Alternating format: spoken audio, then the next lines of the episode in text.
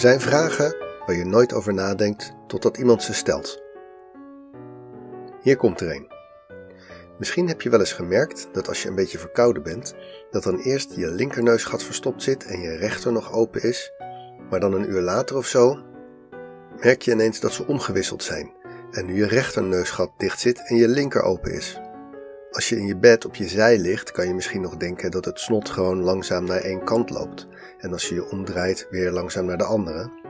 Maar dit gebeurt ook als je gewoon rechtop loopt. Let er maar eens op. Hoe zit dit? Is dit ergens voor? Waarom hebben we eigenlijk twee neusgaten? We hebben wel meer lichaamsdelen dubbel uitgevoerd. Meestal heeft dat een duidelijke reden, een nut. Bijvoorbeeld, met twee ogen kan je diepte zien. Doordat het linkeroog en het rechteroog de wereld vanuit een iets verschillende positie waarnemen, kunnen onze hersenen, door die verschillen te analyseren, bepalen wat onze afstand is tot een voorwerp. Onze twee oren hebben ook een duidelijke functie. Geluid dat van links komt, komt iets eerder aan bij het linkeroor dan bij het rechteroor. Ook wordt het anders gedempt door ons eigen hoofd. Die verschillen gebruiken onze hersenen dan weer om te bepalen uit welke richting het geluid komt, of iets voor ons is of boven ons hoofd. Die twee zijn makkelijk. Maar waarom hebben we twee nieren en twee longen? Dat weten we eigenlijk niet precies.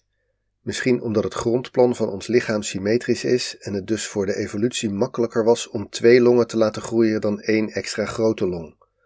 Bij nieren wordt wel eens gezegd dat de functie zo cruciaal is dat de evolutie ons heeft uitgerust met een reservenier. Het zou allebei kunnen, maar het is ook allebei pure speculatie. Bij de twee neusgaten gaan die verklaringen ook niet echt op. De twee neusgaten zitten uiteindelijk aangesloten op een centrale luchtpijp en bij de mond is het ook gelukt om maar één grote opening in het midden te hebben. Dus het kan best. Een reserveneusgat dan misschien? Als de ene verstopt zit, kan je met de andere nog ruiken? Zoiets?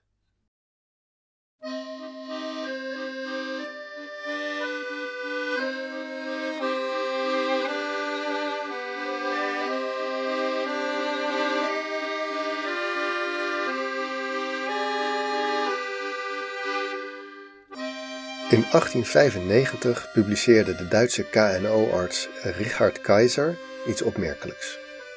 Hij probeerde te meten hoeveel lucht we inademen via de neus en kwam erachter dat bij de meeste proefpersonen het ene neusgat veel meer lucht inlaat dan het andere.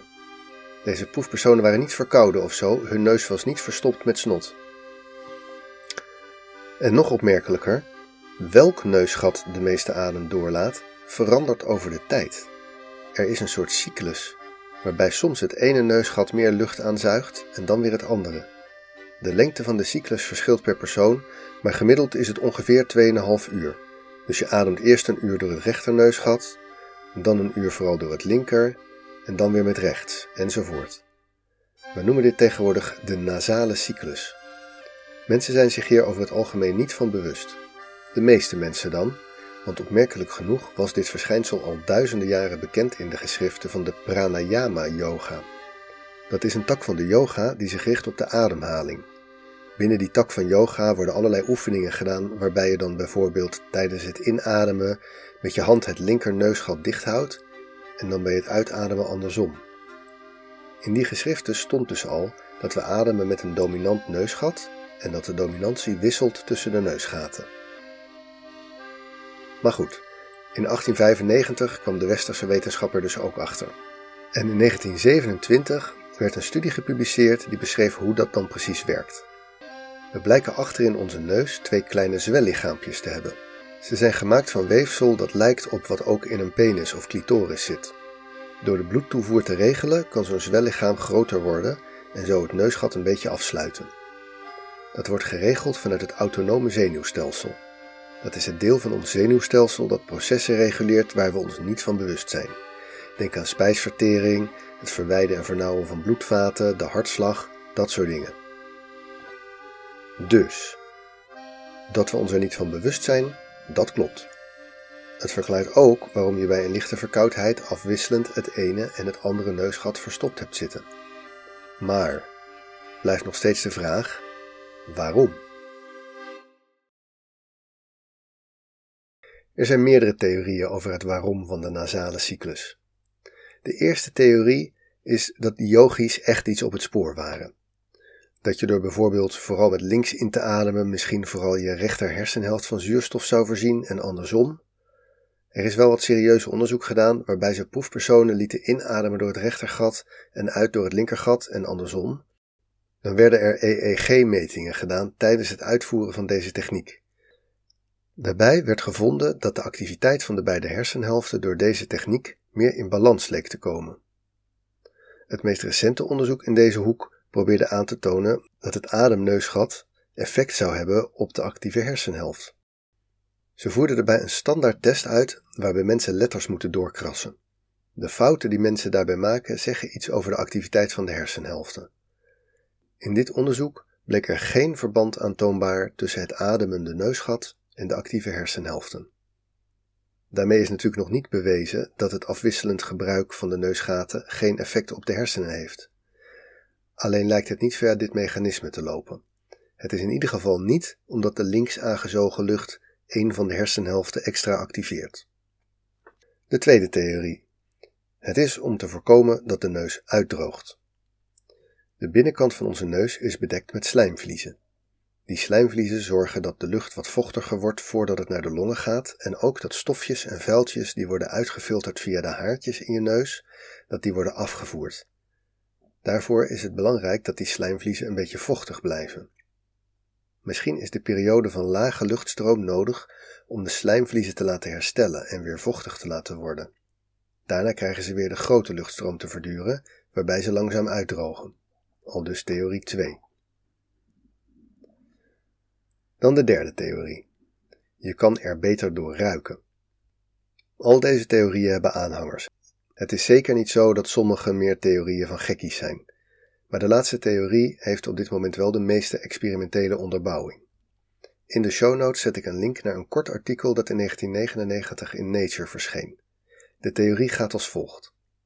Om een stof te ruiken, moet die uiteraard in de luchtstroom zitten die de neus instroomt.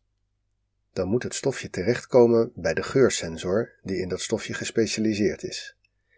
Zo'n geursensor werkt een beetje alles of niets.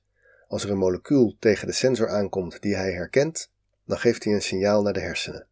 Maar als hij er een heleboel ziet, geeft hij niet een extra hard signaal of zo. Het is ja of nee. De hersenen krijgen van een heleboel sensoren wel of niet een signaal, en hoe meer van de viooltjessensoren een signaal geven, hoe erger je het naar viooltjes vindt ruiken. Om bij zo'n sensor te komen, moet een viooltjesmolecuul uit de lucht oplossen in het slijm en dan door het slijm heen terechtkomen bij de sensor. Sommige stoffen lossen heel goed op in ons slijm en andere wat minder. Stel nou dat een stof die heel graag in het slijm oplost binnenkomt in je neus. Dan lost er in de eerste centimeter neusgat al vrij veel van in het slijm op. De sensoren in de eerste centimeter krijgen allemaal een prikkel en geven een seintje aan de hersenen. In de tweede centimeter neusgat is veel van de geurstof al weg. Die is opgelost in de eerste centimeter.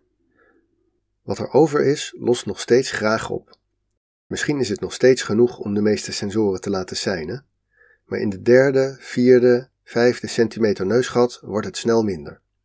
Alleen de sensoren uit het beginnetje van de neus ruiken daardoor iets, dus de hersenen nemen maar een heel dun viooltjesluchtje waar. Als je dezelfde lucht twee keer zo snel zou inademen, komt er meer geurstof bij de sensoren achter in je neus terecht, terwijl er nog steeds genoeg geurstof oplost in het begin om ook daar geroken te worden. Nu krijgen de hersenen dus een veel sterker signaal binnen. Als je nu dezelfde lucht tien keer zo snel zou inademen, wordt het weer minder. De lucht schiet zo snel voorbij dat het nauwelijks de kans krijgt om op te lossen in de slijmwand. De meeste geurstof schiet ongeroken door de longen in. Er is dus een soort optimale snuifsnelheid voor het ruiken van een bepaalde stof. Maar er zijn ook grote verschillen in hoe snel stoffen oplossen in ons slijm. Dus wat voor de ene stof optimaal is, is voor de andere stof misschien te snel of te langzaam. Als je nou twee kanalen hebt met verschillende stroomsnelheden, kan je dus een groter spectrum geuren goed oppikken. Door ze ook nog af te wisselen werkt het nog beter, want geursensoren hebben last van gewenning. Ze zijn er veel beter in om een verandering in intensiteit waar te nemen dan in het waarnemen van een prikkel op een vast niveau. Dus door het snelle en langzame neusgat te laten wisselen, kunnen we met dezelfde sensoren veel scherper ruiken. Ik vond dit zelf eigenlijk een nogal onwaarschijnlijk verhaal, maar het experimenteel bewijs is wel sterk. Ze laten dan proefpersonen verschillende componenten ruiken in een heel lage concentratie. Ze zien dan echt dat een proefpersoon die links meer lucht aanzuigt dan rechts, bepaalde stoffen beter links ruikt en andere beter rechts. En als ze dan wachten totdat de neusgaten gewisseld zijn en dezelfde persoon rechts meer lucht aanzuigt, dan zijn ook de specialiteiten van de neusgaten voor de geuren verwisseld. Het zou natuurlijk ook nog best kunnen dat meerdere van deze theorieën waar zijn. Ze sluiten elkaar niet uit. Maar het is in ieder geval zo dat je met ieder neusgat andere dingen ruikt.